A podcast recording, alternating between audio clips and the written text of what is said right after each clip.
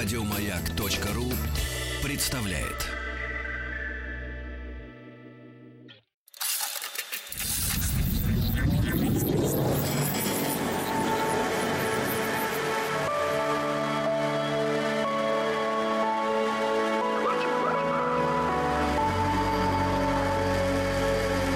Стаховский лайф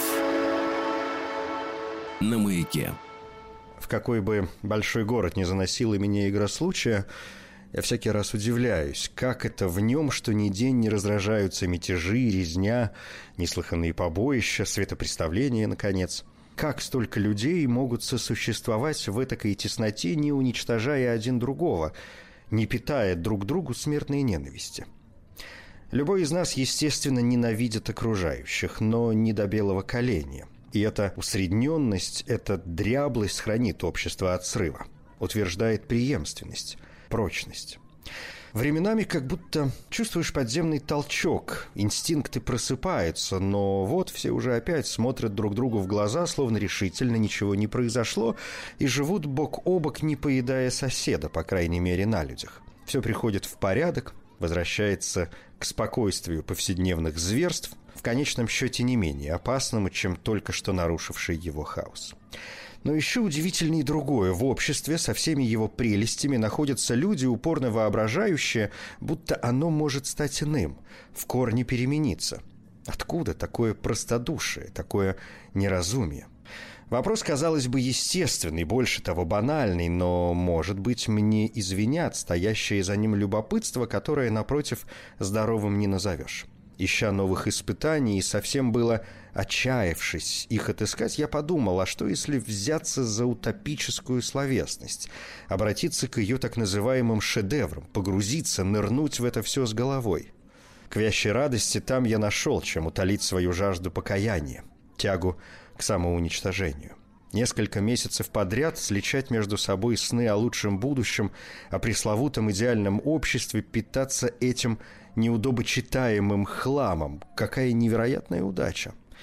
Предупрежу сразу, в подобной никчемной словесности скрыто немало поучительного, и тот, кто в нее окунется, не потеряет времени уж совсем даром. Он воочию увидит ту роль, полезную или губительную, решаете сами, которую играет в завязке любых событий даже не само счастье, а идея счастья. Идея, без которой не понять, почему с тех самых пор, как на Земле вместе с историей воцарился Железный век, каждая эпоха пускается на поиски совсем другого века – золотого. Положите этим поискам конец, и начнется всеобщий застой. Нас ведет одно – чары неизбыточного – Иначе говоря, обществу, которое не способно дать жизнь утопии и посвятить себя ей, угрожают склероз и распад. Житейская мудрость, дочар, как известно, не охотница, советует держаться счастья общедоступного, непридуманного. Человек отвечает отказом, и этот отказ – единственное, что делает его историческим существом, другими словами, искателем недосягаемого счастья – и увидел я новое небо и новую землю, ибо прежнее небо и прежняя земля миновали, сказано в Апокалипсисе. Опустим небо. Ограничимся новой землей. И перед нами ключ и формула утопических систем – для пущей точности стоило бы заменить землю городом, но это уже детали. Важно другое – предчувствие нового пришествия, лихорадка неотступного ожидания, обмельчавшая современная парусия, которая и порождает эти системы, дорогие сердцам обездоленных. Нищета – заветная соломинка утописта, сырье его труда, хлеб мысли, путеводная звезда наваждений. Что бы он делал, не будь нищеты? Она поглощает его ум, окрыляет или стоит поперек дороги, смотря по тому, беден он или богат, но и нищете, в свою очередь, не обойтись без утописта. Ей позарез нужен такой теоретик, такой фанатик будущего. Тем более, что сама она, бесконечно размышляя над тем, как сбежать из настоящего, без одержимости иной землей впадает в непереносимое отчаяние. Не верите? Значит, не пришлось вам хлебнуть настоящей нужды. А если приведется, тогда вы поймете, чем большего вы лишены, тем больше времени и энергии расходуете на то, чтобы мысленно изменить все, иначе говоря, тратите попусту. Я имею в виду не учреждение дела рук человеческих, их вы прокляли раз и навсегда, а сам ход вещей, обычных вещей, в том числе самых ничтожных. Не принимая их такими, как есть, вы пытаетесь навязать им свои законы и причуды, а сами красуетесь за их счет в роли законодателя, самодержца. Вы не оставляете в покое даже природу, рветесь перекроить ее облик и строй. Воздух не по вам, смените немедленно. Камень – та же история. А растительность? А человек? Добраться до устоев бытия, до самых основ хаоса, подчинить даже их, утвердиться даже там. Человек без гроша в кармане не находит себе места. Он в горячке. Он мечтает завладеть всем на свете. И пока в нем бушует неистовство, взаправду владеет этим всем, равный Богу, только никто этого не видит, даже Бог, даже он сам. Бред неимущих – прародитель любых событий. Первоначало истории – Толпа бесноватых, жаждущих иного мира здесь и сейчас же – это они вдохновляют утопии. Это ради них утопии создаются. Но утопия, как мы помним, значит «нигде ее». И откуда бы в самом деле взяться этим городам, которые стороной обходят беда, где труд благословений и в чьих стенах никто не боится смерти? Там царит принудительное счастье геометрических идиллий, регламентированных экстазов, несчетных и тошнотворных чудес, которые с неизбежностью подразумевает картина совершенного сфабрикованного мира. Компанелло с умилительной дотошностью перечисляет жителей своего солнцеграда, не знающих подагры, ревматизма, катаров, ишиаса, колик, водянки, газов в кишечнике. У солнцеградцев всего в избытке, ведь каждый здесь стремится к совершенству в том, что делает отличившийся в чем-то, зовется правителем. Женщины и мужчины, объединенные в группы, предаются труду, ни в чем не отступая от приказа своих правителей и никогда не выглядят усталыми, как это бывает у нас. Они видят в своих вождях отцов или старших братьев. Сколько подобных пошлостей в любом образце утопического жанра – Особенно у КБ, Фурье, Морриса, где нет даже щепотки соли, без которой не бывает искусства, хоть словесного, хоть любого иного. Чтобы всерьез возводить подлинную утопию с убежденностью живописать картину идеального общества, нужна, что не говорите, известная доза простодушия, то бишь глуповатости. А она колет глаз и рано или поздно начинает раздражать читателя. Единственные нескучные утопии пародийные, написанные для игры ради развлечения или в приступе мизантропии. Они либо предвосхищают, либо вызывают в памяти путешествие Гулливера, эту Библию разочарованных, квинтэссенцию видений трезвого ума, утопию без надежды. Свифтовские сарказмы лишили жанр невинности. И хорошо, если не уничтожили его вовсе.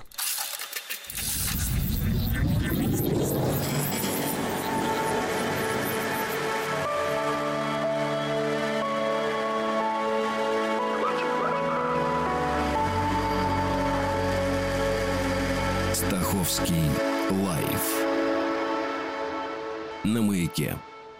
Что проще смастерить, утопию или апокалипсис? У них разные правила, разные шаблоны. Первое ее трафареты ближе нашим глубинным инстинктам положило начало утопической словесности, которая оказалась бы необозримой не будь второго. Не каждый готов ставить на мировую катастрофу, не всем близки язык и манера тех, кто ее возвещает и афиширует но поклонники и фанатики жанра не без извращенного удовлетворения читают евангельские пассажи и клише, пригодившиеся потом на Патмосе. Солнце померкнет, и луна не даст света своего, и звезды спадут с неба, восплачутся все племена земные, не придет род сей, как все сие будет. Предчувствие небывалого, предвосхищение коренного перелома, эпохальные ожидания могут обернуться либо миражом и надеждой на рай земной или небесный, либо тревогой, и тогда перед нами образ идеального зла, притягательного и отталкивающего катаклизма. Из уст же его исходит острый меч, чтобы им поражать народы. Все эти ужасы, разумеется, условность. Прием. Иоанн Богослов не мог не прибегнуть к ним, решившись на свою блистательную тарабарщину. парад катастроф, который, впрочем, куда предпочтительней бесконечных островов и городов, где читателя душит безликим счастьем, где вас затягивают и перемалывают жернова всемирной гармонии. Мечты утопистов рано или поздно сбываются, но в умах других то, что для них было совершенством, для нас превращается в изъян, и химеры становятся нашими бедами. Тип общества, рисовавшийся им в самых возвышенных тонах, для нас в ежедневном употреблении непереносим. Взять хотя бы этот отрывок из путешествия в Икарию – Две с половиной тысячи женщин-модисток трудятся в ателье. Одни сидя, другие стоя, почти все приятные на вид. Поскольку каждая делает только свою деталь, это вдвое убыстряет работу и повышает качество. Самые элегантные головные уборы выходят из рук прелестных мастериц тысячами за утро. Можно, конечно, признать подобные благоглупости плодами слабоумия или дурного вкуса – но физические детали КБ, что не говори, разглядел верно, а ошибся в другом. В сути. Немало не подозревая о зазоре между существованием и производством, человек по-настоящему живет лишь помимо того, что делает за пределами своих поступков, КБ не сумел увидеть роковую силу принуждения, которая неотделима от всякого труда, будь он ремесленным, промышленным или любым другим. Что больше всего поражает в утопической литературе, так это отсутствие психологического нюха, обыкновенного чутья. Ее герои автоматы, игрушки, символы. Они всегда неправдоподобны, всегда послушно исполняют роль куклы, идеи, затерянной в безликом мире. Кто в утопиях абсолютно не узнаваем, так это дети. В социетарном государстве Фурье они до того невинны, что им и в голову не приходит взять что-нибудь чужое – сорвать яблоко с ветки. Но ребенок, который не воровал, это не ребенок. Так стоит ли придумывать общество, состоящее из марионеток? По-моему, лучшего рвотного, чем описание Фаланстера, не найти. В противоположность Ларшфуко, изобретатель утопий – это моралист, видящий в людях одно бескорыстие, самопожертвование, самозабвение – лишенные плоти и крови, безупречные и никакие, растоптанные общественным благом, свободные от изъянов и пороков, объемов и контуров, знать не знающие о реальной жизни, об искусстве краснеть за самого себя, изощряться в самообвинениях и самомучительстве, они не подозревают об удовольствии, которое приносит человеку горести ему подобных, а не терпении, с каким он предвкушает и торопит их провал. Кстати, эти удовольствия и нетерпения могут идти от вполне доброкачественного любопытства и никакой дьявольщины в себе не заключать. Набирая общественный вес, добиваясь процветания, двигаясь вперед, человек не знает, каков он на самом деле. Ведь поднимаясь выше и выше, он все дальше от самого себя, все острее чувствует свою пустоту, выморочность. Именно поэтому понимать себя начинаешь, только пережив провал постигнув невозможность успеха ни в одном из человеческих предприятий. Крах раскрывает глаза, лишь теперь ты становишься хозяином самому себе, порывая с привычной толстокожестью прочих. Чтобы в полную силу пережить собственное или чужое банкротство, нужно узнать беду, а если потребуется, даже окунуться в нее с головой. Но как это сделать в городах и на островах, где подобное начисто исключено по высшим государственным соображениям? Сумерки здесь запрещены. Дозволяется только свет. Никакого раздвоения, утопия как таковая противостоит манихейству. Враждебное всякому отклонению, всему бесформенному, всего выбивающемуся из ряда утопия укрепляет однородное, типичное, повторяющееся, правильное. Но жизнь — это взрыв, ересь, нарушение физических норм. Тем более человек. Если соотносить его с жизнью, он ересь в квадрате, победа индивидуальности, прихоти, явление возмутительное, существо, несущее раскол. Общество — это совокупность до поры до времени спящих чудовищ стремится наставить человека на истинный путь. А он, еретик по природе, чудовище уже разбуженное, воплощенный одиночка, нарушитель мирового порядка, находит удовольствие в своей исключительности, несет тяжкое бремя привилегий, расплачиваясь за превосходство над себе подобными собственной недолговечностью. Чем резче он выделяется, тем он опасней и уязвимее разум, ценой своей жизни возмущая покой других и утверждая в самом центре города устав изгнанника. Наши надежды на будущее, государственное устройство рода человеческого можно свести к трем главным пунктам. Уничтожение неравенства между разными государствами, развитие равенства в каждом отдельном государстве и, наконец, усовершенствование человека, как говорил Кандарсе. Описывая лишь реально существовавшие города, история везде и во всем видящая скорее крах, чем исполнение наших надежд, увы, не узаконила ни одного из этих ожиданий. Для тацитов не существует идеального Рима. Устраняя все неразумное и непоправимое, утопия противостоит трагедии, вершине и квинтэссенции истории. В совершенном городе не будет конфликтов, воля каждого подчиниться, утихомириться и каким-то чудом сольется с волей остальных. Воцарится полное единение, без самомалейших неожиданностей или противоречий. Утопия — это смесь ребяческой рассудительности с обмерщенным ангелоподобием. Человечество тонет во зле. Мы не просто совершаем злые поступки, но и, делая порой добро, мучаемся, поскольку пошли наперекор собственной воле. Не зря добродетельная жизнь требует покаяния, умерщвления плоти. Обращенный в Демиурга падший ангел, сатана, получив во владение землю, кичится перед лицом Бога и чувствует себя здесь, внизу, куда вольнее и могущественнее, чем Господь. Если ограничить мир человеком, то сатана не захватчик его, а хозяин, полноправный суверен, восторжествовавший над Всевышним. Наберемся же смелости признать, в чьих мы руках. Великие религии на сей счет не заблуждались. Мара предлагает Будде, Ахриман Зараастру, а искуситель Иисусу именно землю и господство над всем земным, которым князь мира владеет безраздельно. Пытаться утвердить на земле новое царство, всеобщую утопию или мировую империю, значит ввязаться в игру сатаны, включиться в дьявольский замысел и довести его до конца – чего он хочет больше всего, так это втянуть нас в участие и тем самым увести от света, от сожаления о счастье, потерянном навсегда.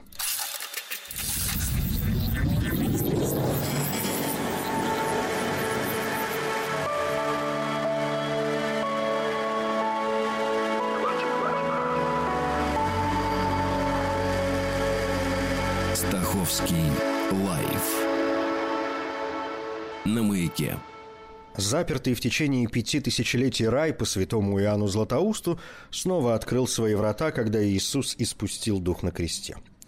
В сопровождении, наконец-то вернувшегося Адама, туда был впущен разбойник и узкий круг праведников, прозябавших до того в аду, ожидая, когда пробьет час искупления.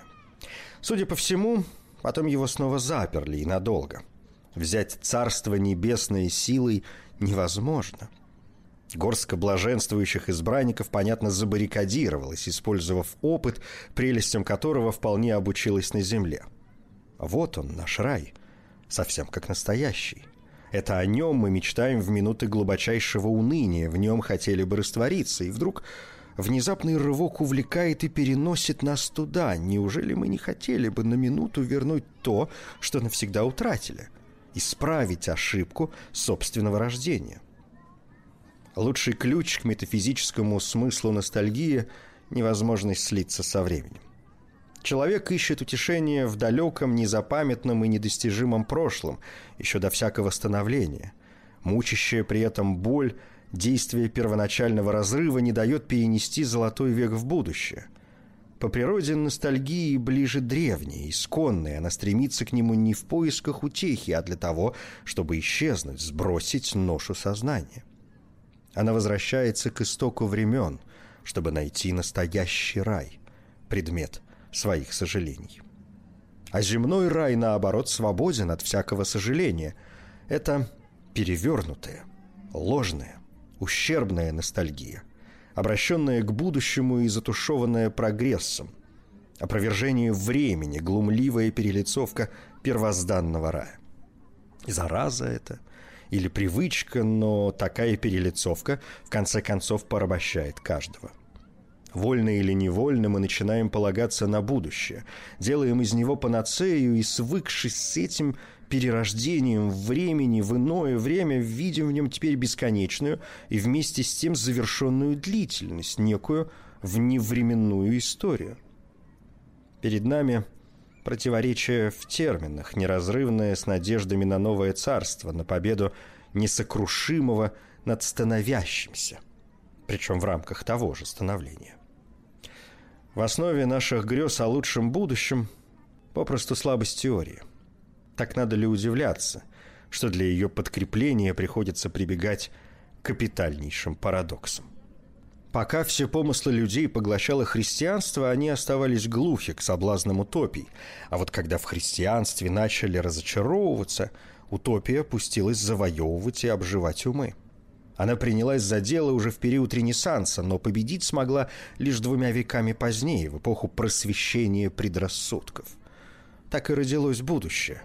Образ неукоснительного счастья, рая по указке, где нет места случаю, а в любой фантазии видят ересь или вызов. Описывать его значит углубляться в подробности невообразимого. Сама мысль об идеальном городе – сущая пытка для разума. Предприятие во славу сердца и в посрамление рассудка.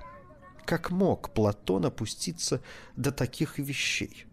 Ведь именно он, сколько не отгоняет себя эту мысль, стоял у истока подобных извращений, подхваченных и удесятеренных потом отцом-основателем современных иллюзий Томасом Мором.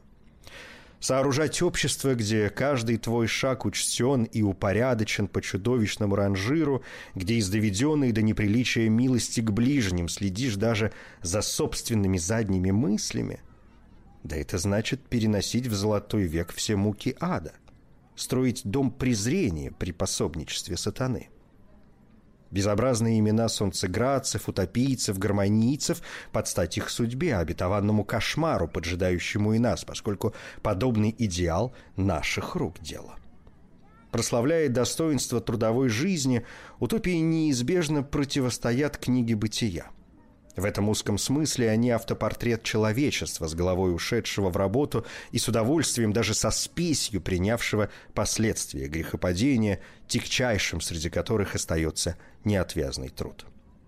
Мы с гордостью и хвостовством несем на себе стигматы человеческого рода, который дорожит потом лица своего, который превращает его в знак отличия и который – суетится и мается, находя в этом радость. Отсюда тот ужас, который нам, проклятым, внушают избранные, отказавшиеся гнуть спину и добиваться превосходства в своем деле. Этот отказ, за который мы укоряем отступника, может быть, делает его единственным, кто еще хранит воспоминания о незапамятном счастье. Чужой среди себе подобных, он такой же, как мы, и все-таки не в силах слиться с нами. С какой-то явной для него одного стороны он чувствует себя нездешним. Во всем окружающем ему чудится посягательство на его «я», взять хотя бы имя. Любое его начинание ждет провал. Он хватается то за одно, то за другое, по-настоящему не веря в эти призрачные подделки, от которых его отвращает явственный образ иного мира. Чтобы изгнанник из рая не томился и не мучился, он получает взамен способность хотеть стремиться к действию, бросаться в него с жаром, забывая себя. А что делать, за что уцепиться отсутствующему с его отчуждением, его выходящей уже за всякие границы расслабленностью? Из отрешенного состояния его не выведет ничто. Но и ему не избегнуть общего проклятия. Он тоже истощает свои силы, расходуя на сожаление не меньше энергии, чем мы – на свои подвиги.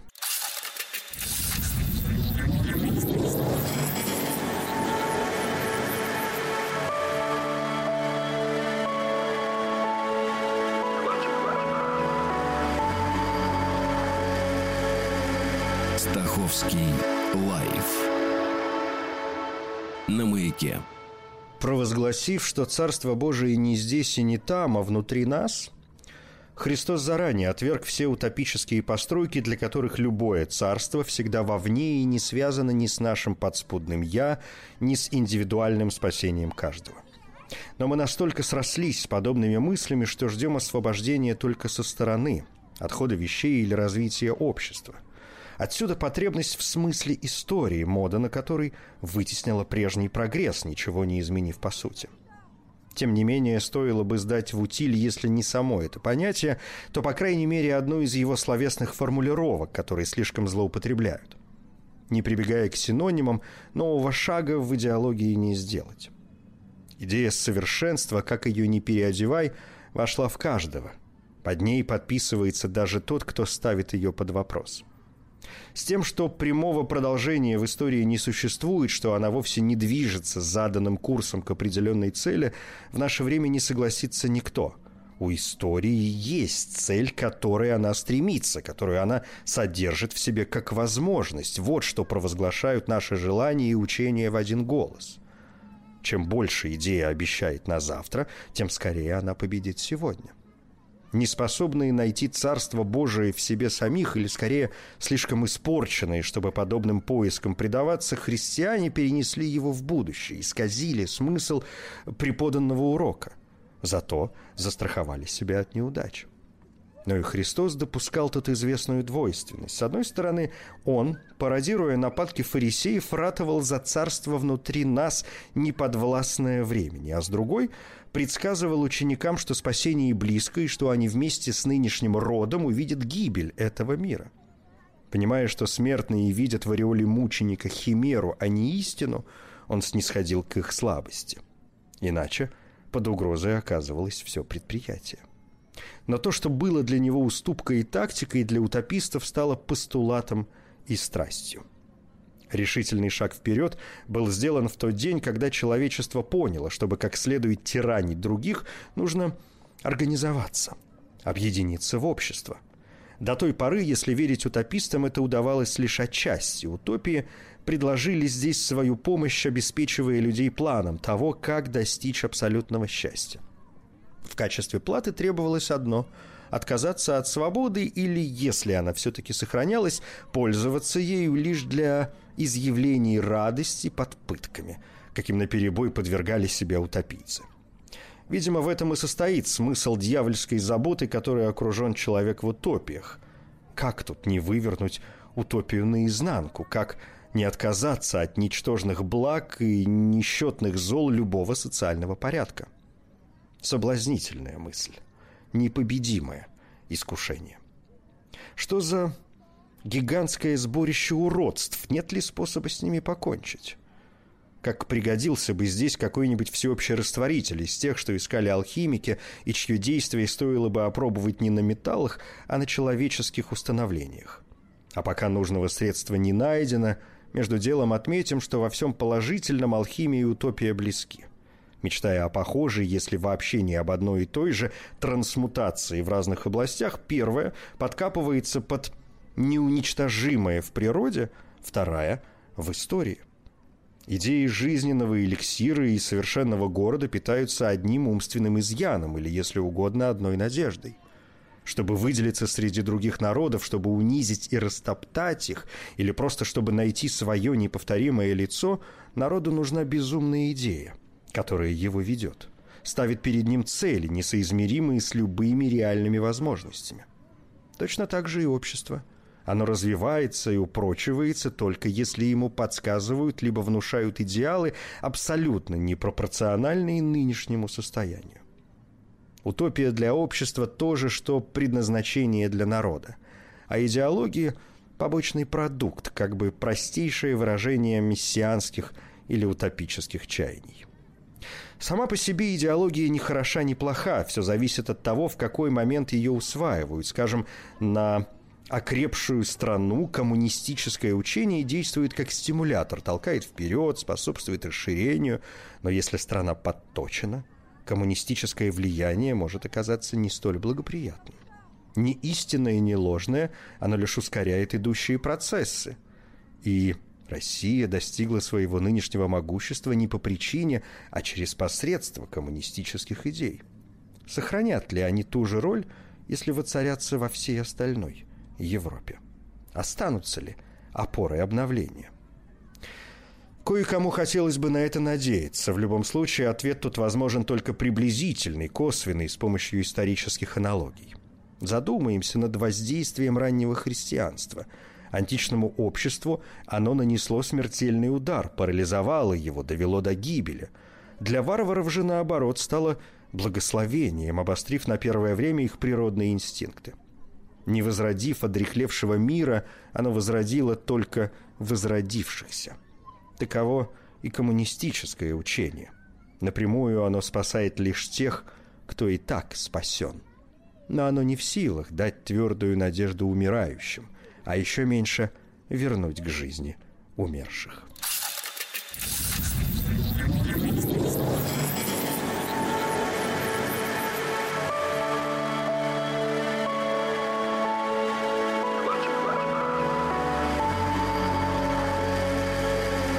Стаховский лайф на маяке. Разоблачив нелепости утопии, обратимся к их достоинствам. Поскольку человечество так прижилось в обществе и государстве, что почти не замечает их прирожденного зла, последуем за ним, присоединимся к невменяемым. Утопии, и тут их роль вряд ли можно переоценить, показали весь вред собственности, весь ужас, который она воплощает, все беды, которые несет с собой. Мелкий или крупный, каждый собственник развращен, раз он навсегда испорчен. Он бросает тень на любую мелочь, которую тронул и присвоил – когда угрожают его достатку, когда его обирают, сознание собственника работает с такой остротой, на какую в нормальной обстановке оно не способно. Чтобы вернуть ему человеческий облик, так называемую душу, его надо разорить. Надо, чтобы он признал разорение. На помощь приходит революция. Возвращая к первобытной ноготе, революция по сиюминутным понятиям уничтожает собственника. Но по абсолютным меркам она его спасает, освобождая, речь, понятно, о внутреннем освобождении, именно тех, на кого в первую очередь и обрушивается – имущих. Революция их деклассирует, иными словами, возвращает на прежний уровень, к тем ценностям, от которых они отступились. Но даже не обратившись еще в орудие или причину возмездия, революция зароняет в них спасительный страх. Она бередит их сон, питает кошмары. А ведь кошмар – начальная точка метафизического пробуждения. И разрушительное воздействие революции – залог ее пользы. При всех злосчастьях ее оправдание в одном, только у нее есть в запасе ужас, способный потрясти самый бесчеловечный из возможных миров – мир собственников. Любая форма обладания, давайте не побоимся это признать, унижает и портит человека, потакая чудовищу, дремлющему в каждом. Владеть хотя бы простой шваброй и считать что бы то ни было своим достоянием, значит соучаствовать в общем бесчестии. И напротив, сколько достоинства в сознании, что у тебя ничего нет. Какое освобождение! Только что ты считал себя последним из людей, и вдруг потрясенный, как будто прозревший, больше не мучаешься, напротив, гордишься. И единственное, чего ты, пожалуй, еще хотел бы, так это разориться совсем. Дотла. Как святой или сумасшедший. Устав от традиционных ценностей, с неизбежностью обращаются к идеологии, которая не оставляет от них камня на камне. Секрет ее притягательности в силе отрицания, а не в утвердительных формулировках. Призывая к подрыву общественного порядка, коммунистическая мысль указывает выход из кризиса. Так обстоит дело сегодня, так было вчера и так будет завтра. С эпохи Ренессанса повторяется одна и та же история. Кажется, что умы привлекает либерализм, а по сути их влечет коммунизм. Он вовсе не продукт уникальных обстоятельств, не историческая случайность – он наследник утопических систем прошлого, по-хозяйски присваивающий плоды многовекового скрытого труда. Когда-то прихоть и ересь, со временем он приобрел черты самой судьбы, единоспасающего учения.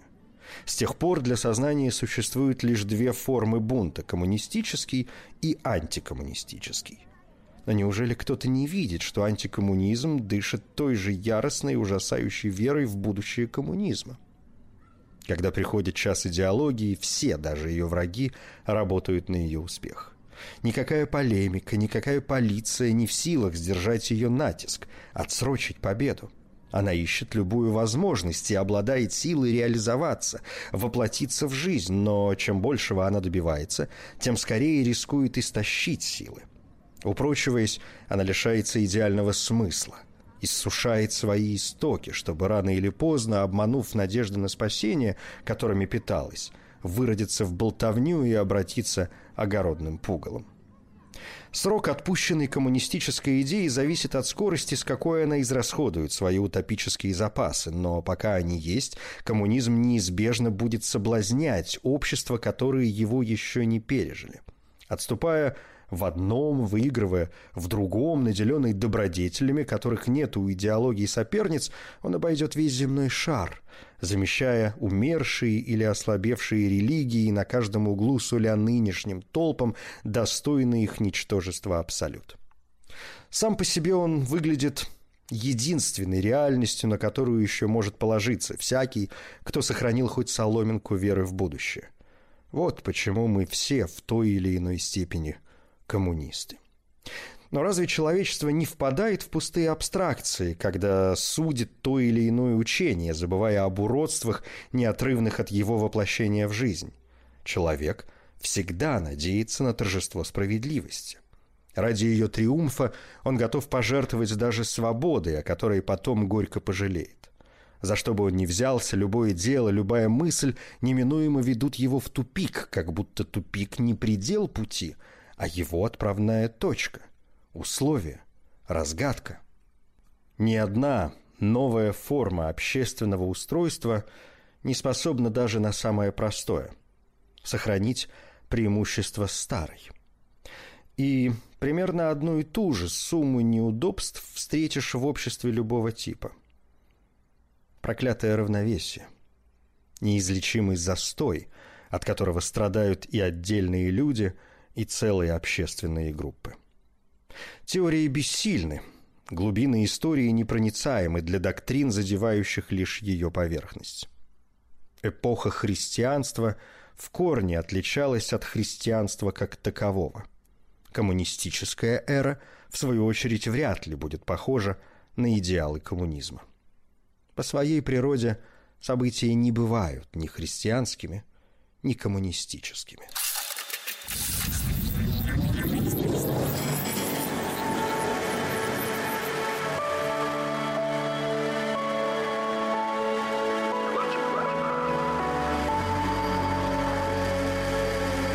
Стаховский лайф на маяке. Если утопия – это материализованная иллюзия, то коммунизм – иллюзии еще и навязанные принудительное, вызов, брошенный вездесущему злу, оптимизм по неволе. К нему вряд ли приспособится искушенный и зрелый ум, который опьяняет лишь одно – разочарование. Или тот, кому, по примеру составителя книги «Бытия», претит связывать золотой век с идеей развития.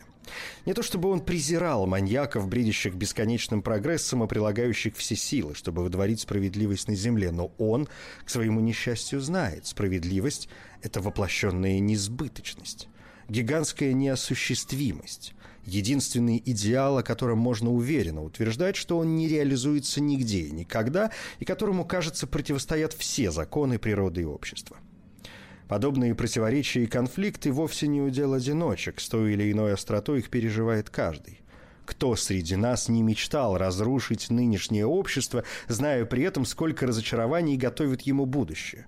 Всеобщее, пусть даже бесполезное потрясение, революция без веры – вот все, на что еще осталось надеяться в эпоху, когда ни у кого не хватает простодушия, чтобы стать настоящим революционером. Тот, кто, жертвуя неистовством разума, отдается неистовству хаоса, поступает как собравшийся силами одержимый, как победивший болезнь безумец или как бог, который в приступе трезвой ярости с удовлетворением пускает на ветер и свое порождение, и собственное бытие, отныне наши мечты о будущем неотделимы от страхов. Вначале утопическая словесность ополчалась на средневековье, на тогдашний пиетет перед адом и пристрастие к картинам светопреставления. Успокоительные системы Компанелла и Мора ставили, можно сказать, одну цель – дискредитировать видение святой Хильдегарды. Свыкшись с ужасным, мы переживаем сегодня сращение утопии с апокалипсисом. Обетованный новый мир все больше напоминает новый ад, но мы с нетерпением ждем этого ада и даже считаем своим долгом поторапливать его приход. Два жанра, казавшихся противоположными, утопия и апокалипсис, смешиваются, окрашивают друг друга, образуя третий, замечательно приспособленный отражать ту разновидность реальности, которая нам грозит и которой мы, тем не менее, говорим «да», твердое и трезвое «да». Такова наша единственная возможность сохранить безупречность перед лицом рока. Вот такой текст попался мне на днях. Очередной выпуск нашей любимой, что уж тут греха таить, рубрики «Листая старые журналы». И я обнаружил этот текст в журнале «Иностранная литература» за 1996 год. Текст этот называется «Механика утопии», перевод с французского Бориса Дубина, автор этого текста Эмиль Мишель Чоран, румынский и французский мыслитель-эссеист. Вот это эссе он опубликовал в середине 20 века, но, согласитесь, вряд ли бы мы обратили на него сегодня хоть какое-то внимание, если бы в нем не было совершенно никаких перекличек с днем сегодняшним. Это «Объект-22», я Евгений Стаховский. Спасибо. Еще больше подкастов на радиомаяк.ру